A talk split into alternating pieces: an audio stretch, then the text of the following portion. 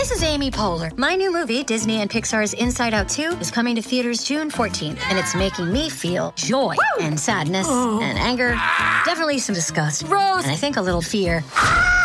But I'm also feeling these new emotions like anxiety, embarrassment, envy, and ennui. It's what you call the boredom. Okay, that one was weird. It's going to be the feel-everything movie of the summer. Disney and Pixar's Inside Out 2. Rated PG. Parental guidance suggested. Only in theaters June 14. Get tickets now. Hey, it's Caitlin, the sound editor of the Hey YA podcast. Tirzah and Erica are taking a break this holiday week, but now that we're at the end of the year, we thought it would be fun to reflect on what they said their most anticipated YA books for 2023 were this time last year. This episode originally aired on January 4th, 2023, so please enjoy the rerun, and we'll be back with a new Hey YA episode next week.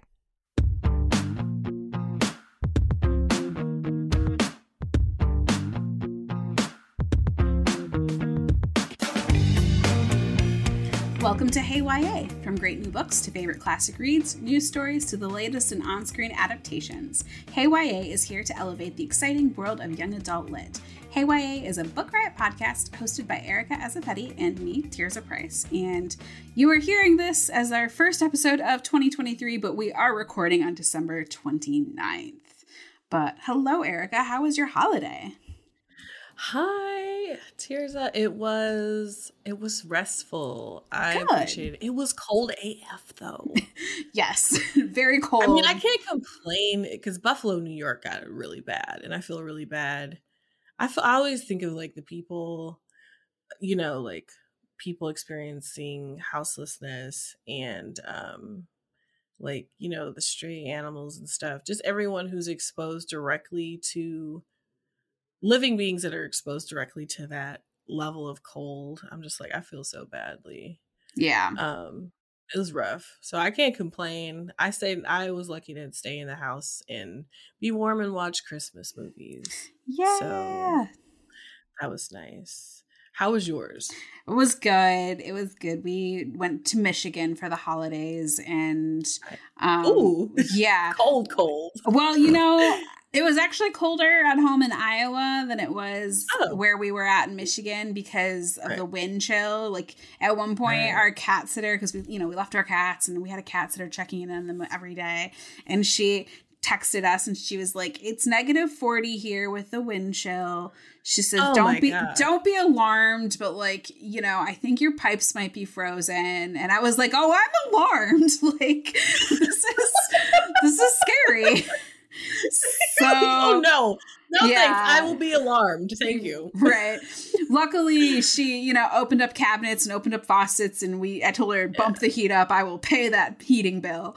And they thawed out that within like 12 hours, and there have been no burst pipes, so that's good. But like, it was a little sketchy, and I was like worried about all of our outdoor babies.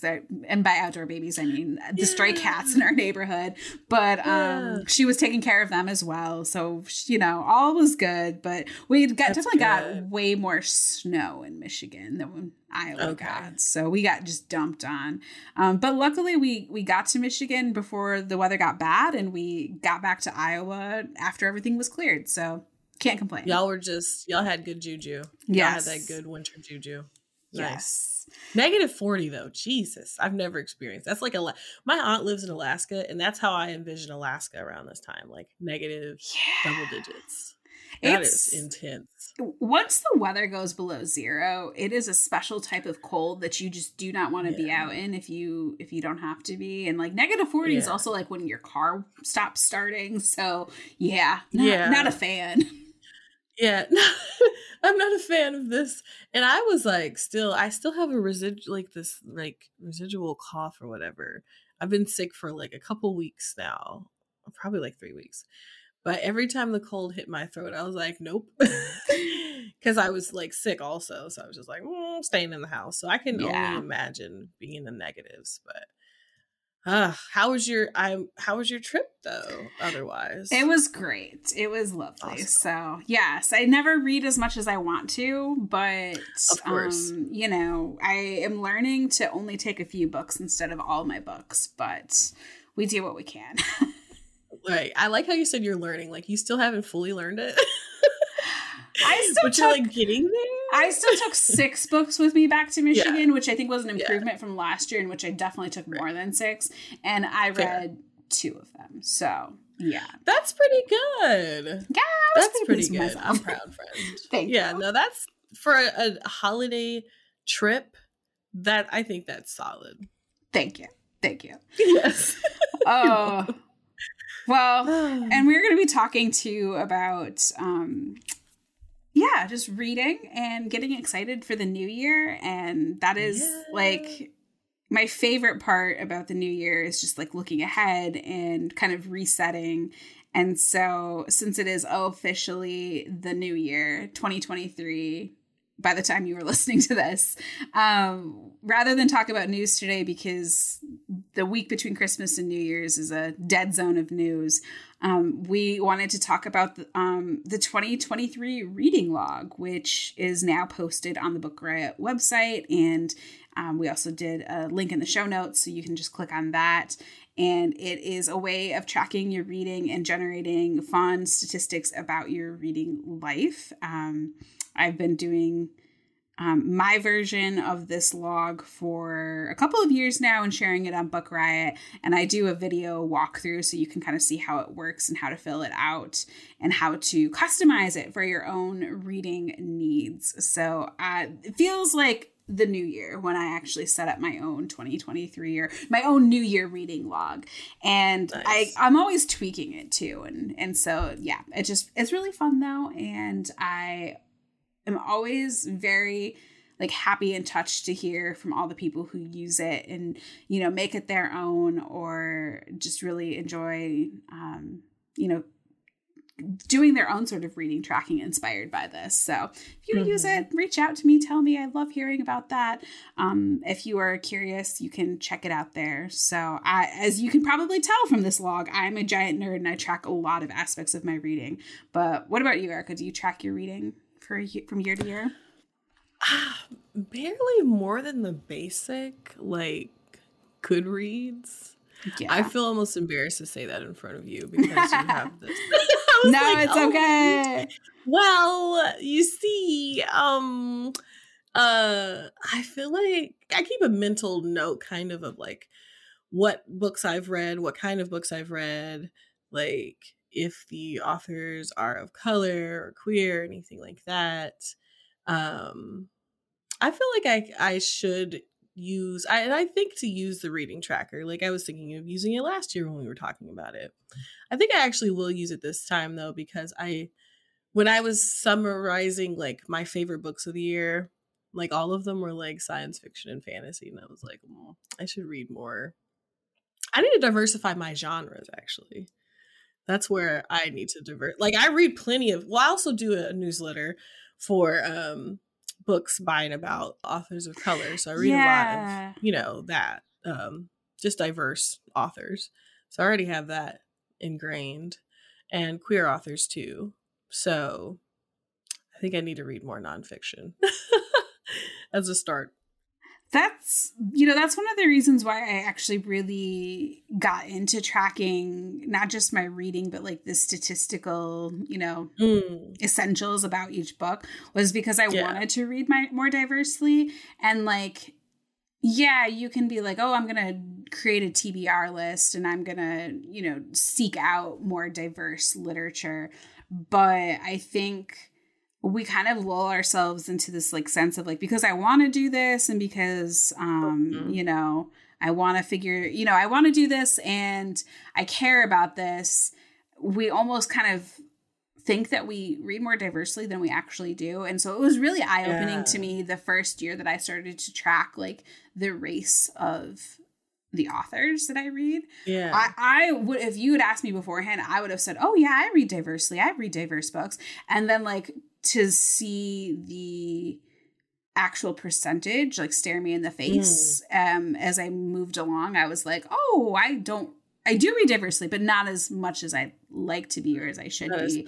So the nice thing about keeping track of that with the spreadsheet is that, like, you can just kind of like check in every month or so and be like, am I still on track? And like, you know, I have like a number that I try to kind of stick around as far as percentages, just because, you know, and so like some people have been like, oh, that's like takes the joy out of reading. But I'm like, it really doesn't, because there are so many great books in the world that sometimes if I'm like, oh, you know, I haven't read as many books by like, you know, Black authors or Indigenous authors this year as I keep saying I want to read. And if I check in and see that like that number is lower than what I'd like it to be, I just go to my TBR, which is full of all sorts of books that I want to read. And rather than like pick up a book by a white author, I pick up something by like a Black author. And like, it's really as simple as that for me.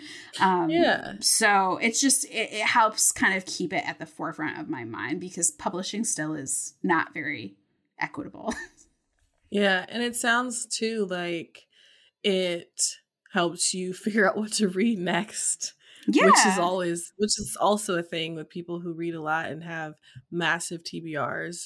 It's helpful to figure out what you want to read next, because by the time it's time to read your next book, you probably will have forgotten a few in your TBR. Yeah. I like too that it has a DNF, which is a did not finish category, because like you can make that category say on Goodreads, but I feel like, I don't know, I don't like how it's handled. I feel like it should have its own subsection, because sometimes I look back and I'm like, how come I haven't read more books? I'm like, I thought I've been reading more than this, you know, whatever this is.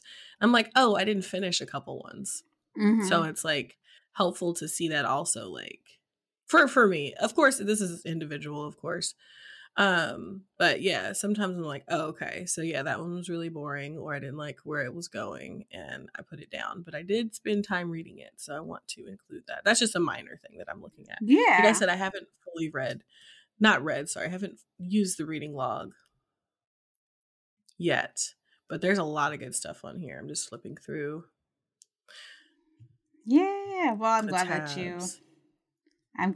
you yeah, and the thing is, too, like, people can definitely take what they want from it and use it that way. And then, like, whatever you don't want to use, you don't have to use. So, mm-hmm. And sometimes, like, I've had people, like, look at it and be like, oh, my God, this is so intense. Like, it's so amazing that you fill this out every year. And I'm like, what you need to understand is that for me, filling this out is part of, like, it's like a hobby that is almost separate from actually reading. So, yeah, like, I'm really into it. If, like, you are not into it, like, you don't have to do all this. Yeah. For years. Just read the reading log. Right? Yeah. For years before I did, like, a you know, digital sheets-based log, I would record every book I read in a notebook. And I had this notebook for like almost 10 years. And it was an amazing notebook because it had like literally every book that I had read for like, I think 8 or 9 years. And I love this notebook. Wow. Yeah. And it was like amazing to me that in like 8 or 9 years, I never once lost it. But like, that is amazing. I know, right? I took it with me everywhere though. And I always had hands on it. And I loved looking and seeing all the books that I read. And I used to just do title, author, and date finished. That was all I did for many years. But then came the day that I lost the notebook, and I was like devastated. Yeah, I was like, God. I still like, I'm like sort of feeling some feelings as I'm thinking about the loss of this notebook. Yes. Like basically every book that I had read since 2008 or 2009. And so after that, I was like, oh my God, no, I've got to do something in the cloud. It's got to be, and not just like digital. Cause like if I lost the file or something, I would be equally devastated, but like it has to be in the cloud where like it cannot be lost. And so that's when I switched over to this log. And then like I was inspired by some other Book Riot people, and it just kind of exploded from there. So anywho, that's my soothing like New Year ritual, is setting up a new reading log and filling it out. That's amazing. Also, one last note on Tirzah's wonderful reading log. There is a Read Harder Challenge tab worked into it, so you can also click off if you're following along that challenge. You can click off. There's just a whole bunch of good stuff in here. So Yeah. Highly recommend. And I'm going to watch the video that you have later also where you talk about how to set it up. Awesome. I'm going to get the most out of it this year. Yeah. Or this, yeah, well, it's still 2022, but this year when this episode airs, it will be 2023. Yes. But yes. So speaking of 2023, we have some of our most anticipated YA novels and nonfiction that will be released in 2023. But before we get into that, let's hear from our sponsor. Today's episode is brought to you by World Editions, publisher of Salamalik by Khaled Alasmael. In this unflinching story about Arab masculinity and homoeroticism, Farat, a Syrian in his early 20s, visits Sibki Park in Damascus, one of the city's most popular cruising areas. There he learns about the hammams, secret meeting places for gay men located throughout the old city. So inside these public baths, the air is thick with the scent of bay laurel soap and naked men hide in the steam. Farid faces sometimes violent disapproval from all levels of society, regime, religion, the man in the street, you name it. And yet he manages to find the love he's been seeking just before his world collapses and he's forced to flee. Find out more about Salamalik by Khaled Alasmael, translated from the Arabic by Larry Price at indiepubs.com/products/salamlik. That's SELAMLIK. And thanks again to World Editions, publisher of Salamalik by Khaled Alasmael, for sponsoring this episode. Today's episode is brought to you by Penguin Teen. In a world where the children of the gods inherit their powers, a descendant of the Greek fates must solve a series of impossible murders to save her sisters, her soulmate, and her city. Descendants of the fates are always born in threes. There's one to weave, one to draw, and one to cut the threads that connect people to the things they love and to life itself. And the Aura sisters are no exceptions. There is Io, the youngest, who uses her fate-born abilities as a private investigator, but her latest job leads her to a horrific discovery. Somebody is abducting women and setting the result wraiths loose in the city to kill. Now, the second book in the series, Hearts That Cut, will be on sale June 18th, 2024. This is a must-read for all Greek mythology and fantasy fans. This is dripping with atmosphere, edged with danger. Threads That Bind weaves together a gorgeous dark tapestry of mystery, faded romance, and modern myth. You won't be able to put this one down, and that comes from Alexandra Bracken, New York Times bestselling author of Lore. So make sure to pick up Threads That Bind by Kitsa Hatsapoulou, and thanks again to Penguin Teen for sponsoring this episode. Okay, so I know we were talking, Tirzah, about how there are so many good books coming out, so many, that it was hard just looking through the list that you and Liberty compile on Book Riot's Insiders, the new release index. I kept getting caught up and I was like, maybe I should spread some of these, like as far as release dates go. I was like, maybe I should look ahead, but I was like, ooh, but no, that sounds good. Ooh, but no, that sounds good. And I was just like, I think the furthest I went was like March. Honestly, it's just there's so many new books coming out that sound really good. There are, and it's so hard to just, try to in 1 hour talk about all the books that we're excited about that are really only coming out in the first half of 2023 because there is not a lot of like copy and cover releases for the second half of 2023. So we'll probably have to do another episode later in the year that covers the fall and winter. But yeah, there's so many great books coming out just in the next couple of months.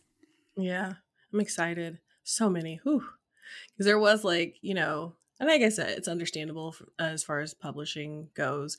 There's kind of like a, kind of a sleepy period. But we're coming out of that. Yeah. We are coming out of that sleepy period where it's like, there aren't too many things coming out. But yeah. So I guess I can start us off. Yeah. The first one I have is, I believe this is a YA debut from Talia Hibbert. Yeah. But I might have to double check that because Talia Hibbert, and I'm just thinking of like, I'm pretty sure it's their YA debut. Yeah. Yes, I think you're right. Talia Hibbert, I love Talia Hibbert. I've read all of their, well, not all of their books. They have quite a few. I've read all of the Brown Sisters trilogy, and I loved it. Yes. So it was super spicy, though, too. So I'm like, all right, what are we going to do for YA? I believe in them, though, so I'm excited. So in their other books, they do such a good job. Well, first of all, they have diverse characters with different body types, and some are neurodivergent. There are characters that are dealing with mental health issues. And I feel like Talia's characters, the romance in them, I feel like it's mostly like supportive and like non-toxic, which is always nice. So I really like that aspect. It's just like, it just feels good. It feels real. And I've really enjoyed reading their romance. So the book, Highly Suspicious and Unfairly Cute. And I was like, okay, like sometimes I feel highly suspicious and unfairly cute. Like that's a mood. This is coming out. It's expected to come out in January. So by the time this episode airs, it may already be out. But basically it's about Bradley, who is like seen as this kind of like perfect student. He's a football player. He has OCD. He manages it. He comes out in his classes as like, you know, the best in class, basically. And then there's Celine, who is his ex-best friend. Celine is super into conspiracies. She's like into UFOs and all that stuff, which is fun. She's not exactly popular, which I'm sure you couldn't tell because the UFO thing, but which is why Bradley has not like interacted with her as much as before, because I guess people see her as a little weird, whatever. So now they're like, because of their previous relationship, they're like a little petty towards each other. And there is a rivalry between them as far as like grades and stuff goes. But then Celine signs up for a survival course in the woods. And then, surprise, surprise, Brad is right there with her. So they have to work as a team to win a prize. And they have to contend with the woods around them, the mud and the bugs and everything, as well as their history, basically. So It sounds fun. I like the outdoorsy aspect. I didn't even have to look at the synopsis. I was like, it's Talia Hibbert. I'm about to read it. Like, let's be real here. So I'm super excited about this one. Highly Suspicious and Unfairly Cute by Talia Hibbert. Yeah. Such a great title. Yes, seriously. My first pick is Break Up From Hell by Ann Davila Cardinal. And, disclaimer, we share an editor, but that is not why I am excited about this book. It is about a girl who, she meets a guy, and he's very handsome and mysterious and cute, and they start dating. But once they start dating, bad stuff starts happening, and she realizes that this is probably not a good relationship for me. And I mean, like, bad stuff in like the supernatural sense.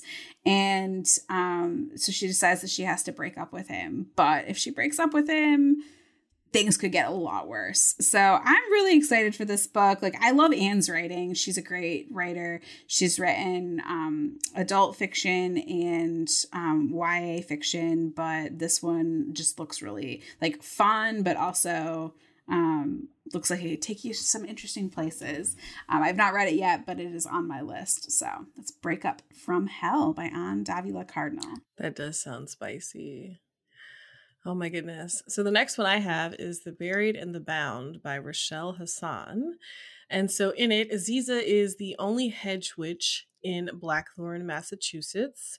And Leo he's familiar with magical things, kind of like bad magical things.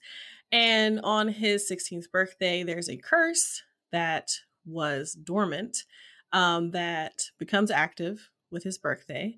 And so Now he has all his memories are torn apart from him of his true love, basically. So he's been traveling down the East Coast looking for a way to get his memories back, and he is not successful, basically. So he makes a deal with Aziza. He will help her on these nightly patrols that she does to keep all of these, like, you know, dark magical beings at bay. There are fairies and flesh-eating shadows and fae, you know, various fae shenanigans going on. So he's going to help her with that in exchange for her help in breaking his curse. So I think it sounds super interesting. This is another one that I have not read. I have not read this author either. This is a YA debut, actually, from them, but I haven't read them, period. So I think it sounds super interesting. The cover looks cool, and it sounds like it sounds like a fun intro to what I believe will be a trilogy. So I'm super excited about it. Again, it's The Buried and the Bound by Rochelle Hassan. Yeah, that one is also on my highly anticipated list. Yes. My next pick is All That's Left to Say by Emery Lord. And this is about a girl who tragically loses her cousin, who's like her best friend, her favorite person in the world, to an overdose. And so her cousin went to this fancy private school, and Hannah, the protagonist, decides to enroll in this private school to try to figure out, like, what happened to her cousin, like, who was responsible for giving her those drugs, like, what caused her to, like, go down this path. And of course, she finds that answers are not easy or clear or necessarily clarifying in the situation. And of course, this is also a really hard time for her because she's grieving the death of her cousin. So it looks like it's got a little bit of a mystery to it, but knowing that it's an Emery Lord book, it's going to be wonderfully, like, emotional and, yeah, just all the good stuff, all the feels, basically. Mm-hmm. So that is All That's Left to Say by Emery Lord. Awesome. That sounds really good.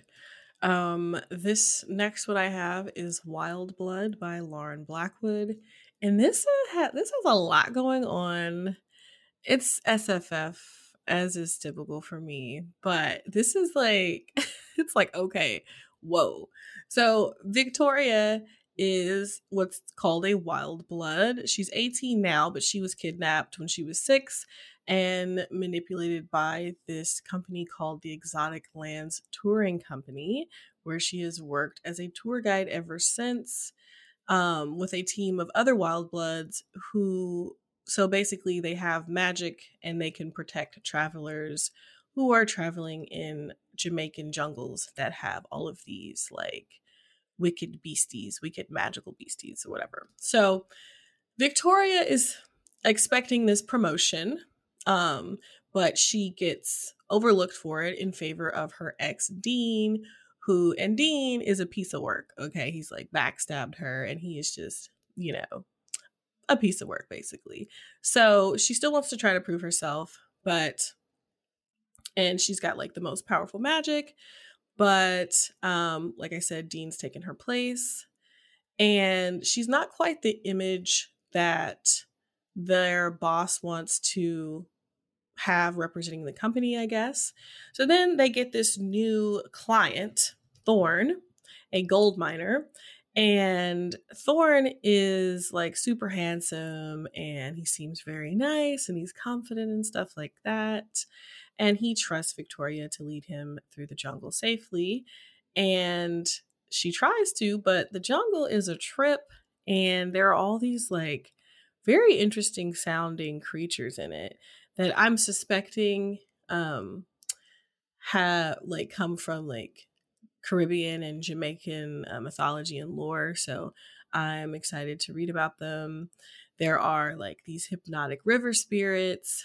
There are soul-devouring women who shed their skin like snakes. I'm just reading the description from the blurb because I'm like, wow, okay. So yeah, so she has to basically decide, like, okay, is this the company that I want to stay with? Which I think is a valid question. But yeah, it sounds like an interesting adventure with some very interesting magical creatures. So that is Wildblood by Lauren Blackwood. Yes, her first book was quite interesting. So I'm excited for this one as well. All right, my next pick is The Lake House by Sarah Beth Durst. And just like as an aside, Sarah Beth Durst is an incredibly prolific author. Just like puts out so many books, like kids, teen, adult books every year. It's kind of incredible. So her newest one is a thriller called The Lake House. It is about Claire, who is a very like anxious person who thinks like the worst case scenario is always going to happen. And then it finally does one day when she arrives late at summer camp, and it's kind of like one of those off the grid, way out in the middle of nowhere summer camps. And so she's late and she shows up, and the whole place has been burned to the ground. And there are two other late arrivals who also show up, and they're all like, what the heck? But, you know, they're now stranded out here in the middle of nowhere, and something terrible has happened. There seems to be no survivors. But then as they're kind of poking about trying to figure out what to do, they discover a body in the woods. And then they realize, like, oh, no, this was intentional. Like, somebody came here to kill everybody. And we just, like, happened to survive because we showed up late, but now we are also in danger. So sounds fun, right? I'm excited to read it. I think it sounds like a fun premise. So I think it'll be great. It is The Lake House by Sarah Beth Durst. Nice. Oof, that does sound really good. I've got a thriller as well. I think it's not as, I don't feel like it's as like potentially lethal as that one, but it is My Flawless Life by Yvonne Woon. And this is about Hannah Yang Lerner, who is known as a fixer at her elite private school in Washington, D.C. And basically whenever anyone has a problem, they contact Hannah and she fixes it. She has like connects, she knows people to call, what to say, all these extra things. Like I think like if you watch Scandals, I guess she's like Olivia Pope or something, but like at a private school in DC. And I'm like, more power to you, girl, because when I was in high school, I was not, I was just trying to make it. All right. So she is this fixer. So she can fix other people's lives, but of course hers is a mess, and her reputation gets totally messed up when her dad, who was a senator, I said a Skinner. His name is Skip Lerner, so I was combining his name with his profession.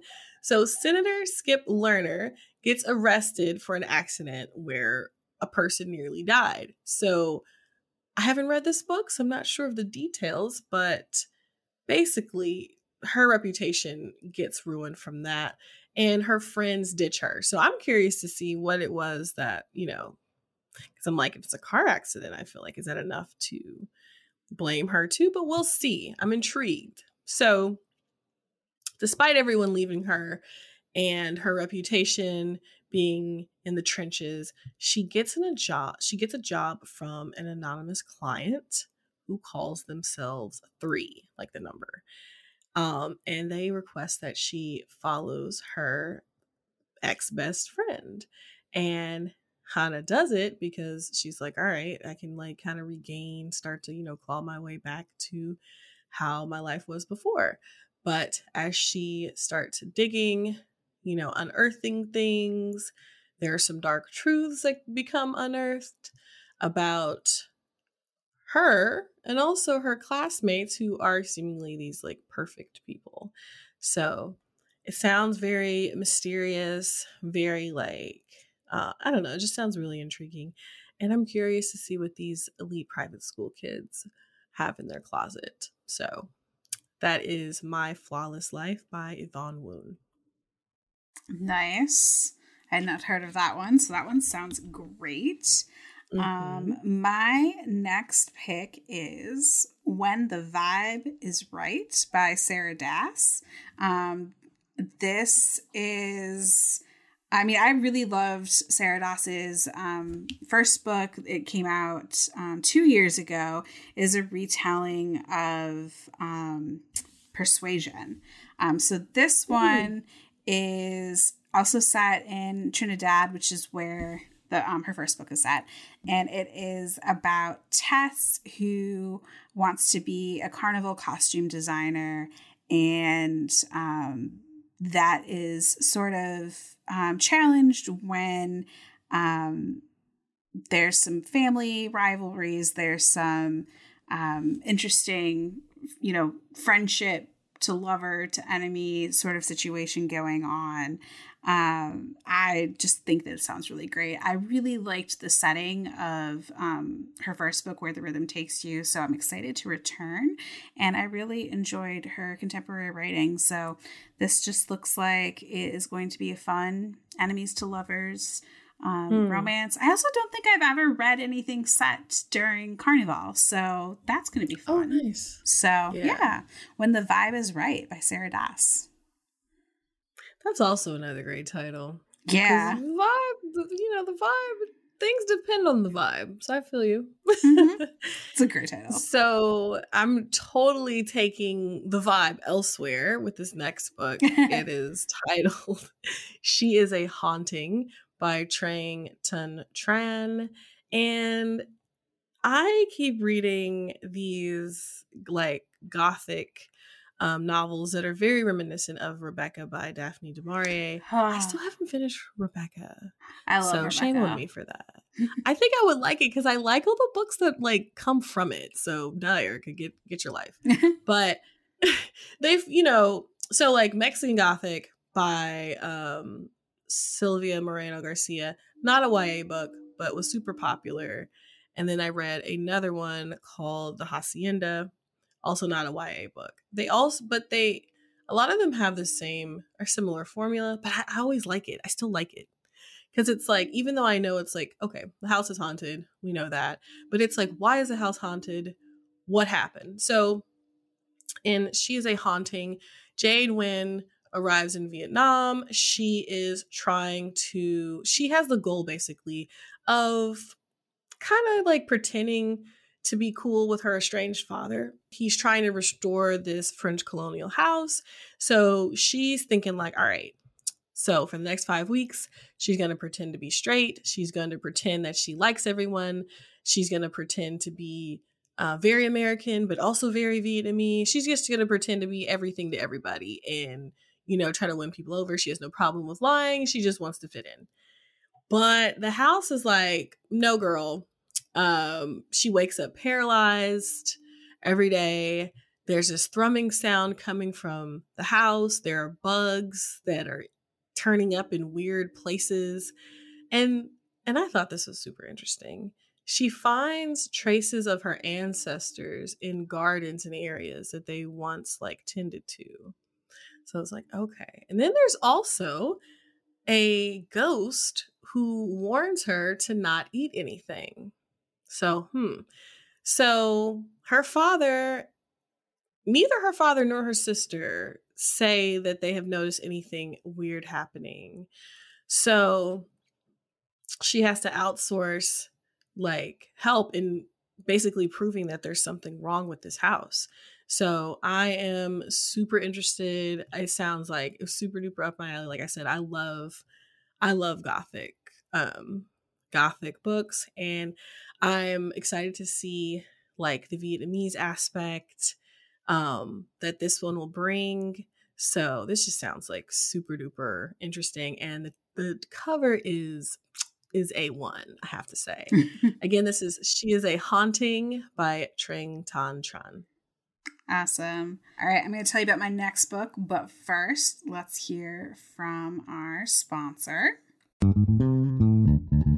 Today's episode is brought to you by Bloom Books. Diana Dixon has a busy summer and no time for tall, gorgeous hockey player Shane's shenanigans. Because you know what? If they shenan once, fell Shanann again. So she thinks she knows exactly who he is when he moves into her apartment building, but turns out Shane's sick of hookups and tired of being on the rebound after his long-term girlfriend called it quits.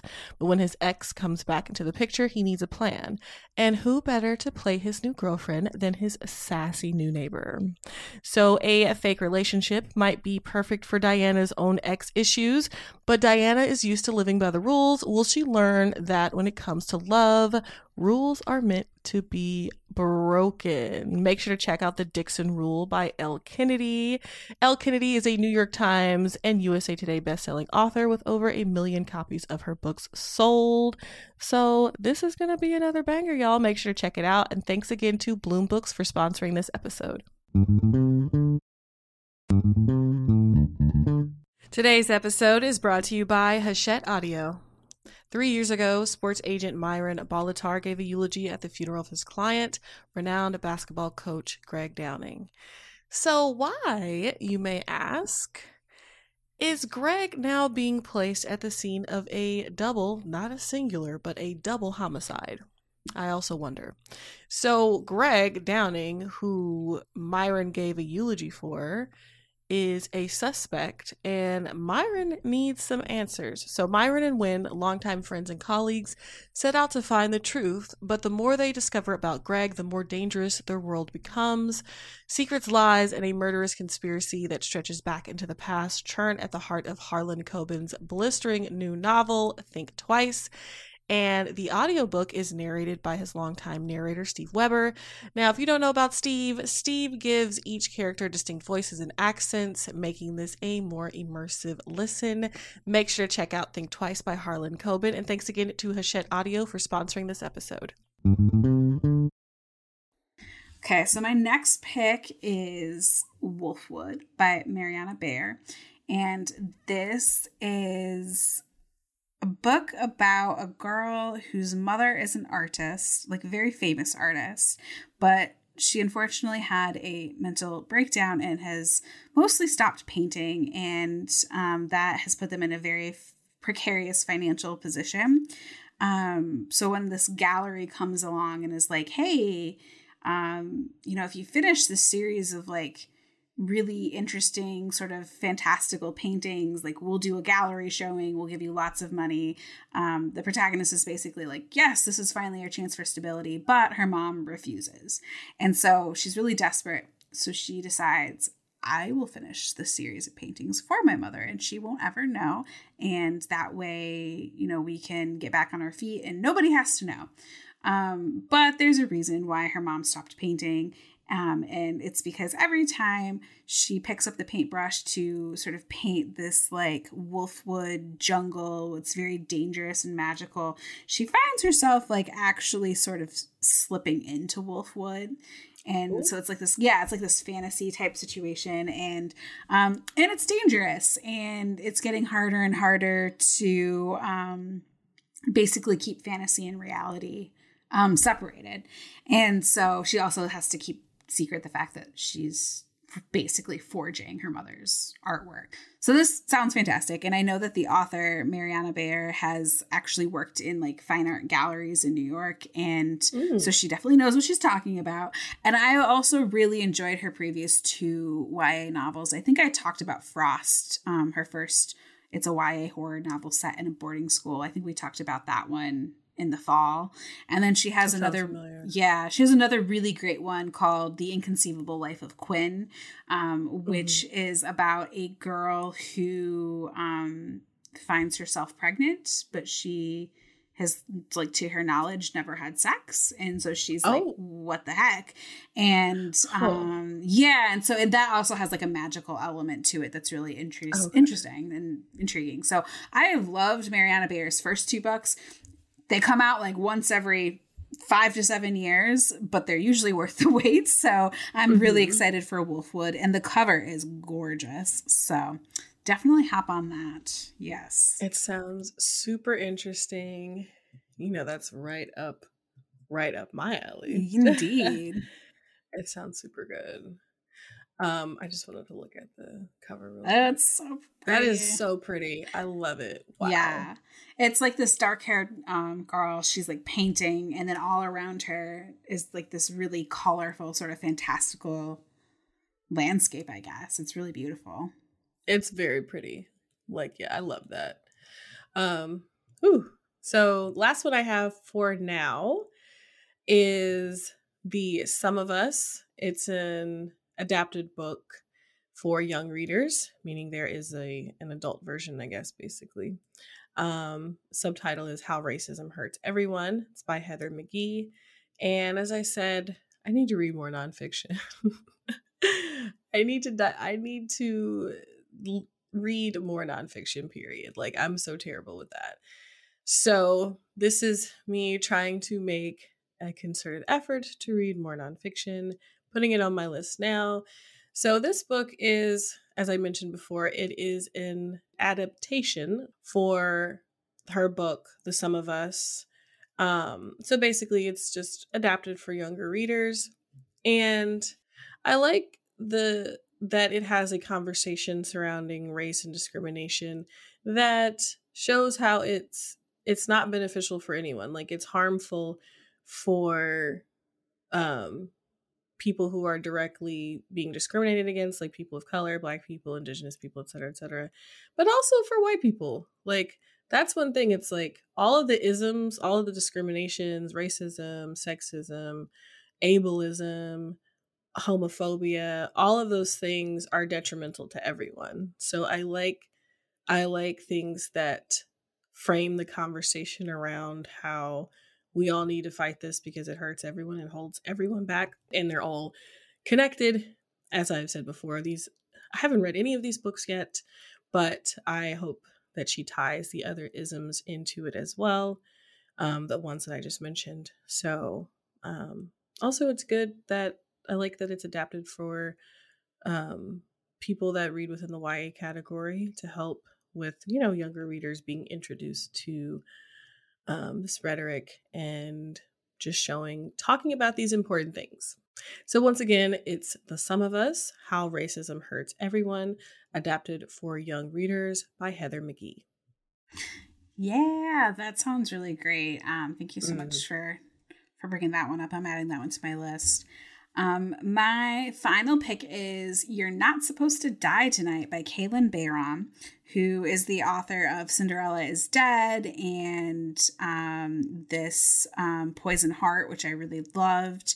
So this is a horror book. It comes out in June, so we have to wait a little bit. It doesn't even have a cover yet, I don't think. So it is basically about this girl named Charity who plays a final girl at this place called Camp Mirror Lake, which is like basically, it sounds like horror LARPing. That's what it sounds like. Like you pay to go to this camp and they like take you through like a horror movie type experience. And she I think that's what it is. That like, is horror LARPing basically. Yeah. That sounds what like it is. Yeah, I haven't read it yet, obviously, but that's what I'm getting from the summary. Mm-hmm. And so, and she plays the final girl. So if you are not familiar with like horror tropes, like the final girl is like exactly what it sounds like. The final girl to like survive to the end of a horror movie. And that's Charity's role. And she loves doing this. She thinks it's really fun. She and her, her coworkers and friends, they just like recreate these scenes from this classic horror movie, which are set at this setting. So then, unfortunately, it's the last weekend of the season and her coworkers start disappearing, and then she finds a dead body and she's like, oh no, I might do this for fun, but like, I don't want to do this for real. But she's got to. Also, I love that, you know, she's got a girlfriend. So there's some queer rep, and basically they need to figure out how to survive the night and figure out what this killer actually wants. So it sounds kind of like, you know, if you like horror with like maybe a little bit of camp, this is probably going to be a good choice. So I'm really excited for it. It is You're Not Supposed to Die Tonight by Kaylin Bayram. More than one kind of camp. I feel like that was corny. I'm sorry. It got me though. I laughed. I feel like it's interesting. That's kind of sounds like a Stephen Graham Jones novel, which is also not YA. But it's just like, you know, looking at these horror tropes and like going off of that. It'll be interesting. This is an aside, but it'll be interesting to see. Like I feel like these books that are, you know, exploring horror tropes and stuff. I feel like a lot of those horror tropes came from like, you know, 15 or more years ago, like the mm-hmm. camp, the final girl, and, you know, different other things. So I wonder what will be the tropes that like the new horror tropes. So yeah. just a thought as you were speaking, I was like, I wonder what they are. Like what horror tropes are our generation like getting in our horror movies. You know what I mean? Yeah. I don't know if I've noticed a trend yet, but that's a good question. Yeah. And maybe something we can ponder as we get ready for our next horror episode. Exactly. We should definitely discuss that, because now I'm like hearing you talk about that. I was like, I wonder what it is, because that was giving very much like 80s, 90s. Yeah. Like at the camp and people dying and final girls. There's so much nostalgia, I think, especially like in the horror like genre right now. Like when you think about like Stranger Things and Grady Hendrix's wonderful books, which are like set in the 80s and the 90s. Like it's interesting to see. Like, I mean, as somebody who's probably a better horror reader and smarter person than me could probably talk about, like, why there seems to be so much nostalgia tied up with the horror genre. But it is interesting to kind of see. Yeah, I think you said, like, kind of what I was trying to get at way better than I did. Because it's, like, I feel like our generation, like, the horror... I don't feel like we have a trope, like, horror tropes that are particular to us, that we're looking back. Mm-hmm. So that is interesting. Also, I will parrot what you said. I am definitely not a super big horror reader, so I don't have a nuanced take on it. Just an observation. But yeah, super interesting. It is. Oh, well, I think that's pretty much like all of the books that we had like set out, except for I did want to shout out a couple of sequels, because I didn't really include any sequels in my most anticipated, but I do have a few sequels / companion novels that I'm really excited about. So if you allow me a second, I'm going to tell you about those real quick. Mysteries of Thorn Manor by Margaret Rogerson is a novella sequel to Sorcery of Thorns. It looks delightful. Sorcery of Thorns was like one of my favorite YA fantasies in the most recent years. So it is kind of what happens to these beloved characters after the end of Sorcery of Thorns, which is a pretty good standalone book. But it does have an ending that makes you go, oh my God, I just want more. So I was delighted to hear that she returned to these characters and we get more. Although I am sad that it's a novella and not a full length book, I will admit. My next anticipated read is Every Gift a Curse by Caroline O'Donoghue, and I think I've talked in several episodes this past year about how much I really loved Caroline O'Donoghue's All Our Hidden Gifts and The Gifts That Bind Us. It is an Irish set sort of magical trilogy about a girl who discovers a tarot deck and her best friend goes missing. There's a mysterious tarot card that should not belong in the deck. And it's like a magical awakening for her. It's really fantastic. I love the first two books. The third one comes out this spring. Do not love the cover, but I'm so excited for this book. I'm going to snatch it right up. And then the other one that I'm really excited about is Some Shall Break by Ellie Marney, which is the sequel to None Shall Sleep, which came out a couple of years ago. And I read this because fellow book writer and All the Books co-host Liberty Hardy described this book to me as Silence of the Baby Lambs, because it's basically... it's set in the 80s, and again we're talking about 80s like nostalgia horror. It's set in the 80s, and it's about two teenagers who've had a brush with serial killers and survived, and the FBI recruits them as interns in their like behavioral analysis. I don't think it's called behavioral analysis unit. I've been watching a lot of Criminal Minds lately, though, so that's what popped into my mind. But it's like their behavioral analysis team has recruited these two teens to help them try to get into the head of a new serial killer who has emerged, and he's a teenager. So that they know that he's a teenager, and they're like, we need help kind of understanding the minds of teenagers and like this teenage serial killer. And again, it's the 80s. So they rely on these two teens to kind of help them figure that out. And of course, it gets dangerous and deadly. So I had no idea that there was going to be a sequel, because I thought that the way the first book ended felt pretty final to me. So I was super pumped when Liberty told me that Some Shall Break was coming out, and it's coming out pretty soon. So I'm excited for that one. So those are my sequels and companions that I am excited about. Those sound really good. I already looked up both of them and added them to my Goodreads. Yay! Excellent, excellent. It's like my work here is done. Yes. Like, yes. Mission accomplished. Oh my gosh. Yeah. So many good books, though. You know, so many. We're going to have a very busy year ahead of us, but I'm excited for that. Yes, exactly. Absolutely. As much as we'd love to keep talking about all the books that we're excited to read, we should probably, you know, end this episode so we can go read all of the books that we're excited to read. And we're just, you know, running out of time. But thank you so much for hanging out with us. Please feel free to leave us feedback about the show on Apple Podcasts or Spotify, because it lets us know how we're doing, but it also helps others find us. And you can always email us at heyya@bookriot.com with feedback, requests, recommendations. We love hearing from you. Don't forget to visit bookriot.com for newsletters, more podcasts, and of course, all things bookish.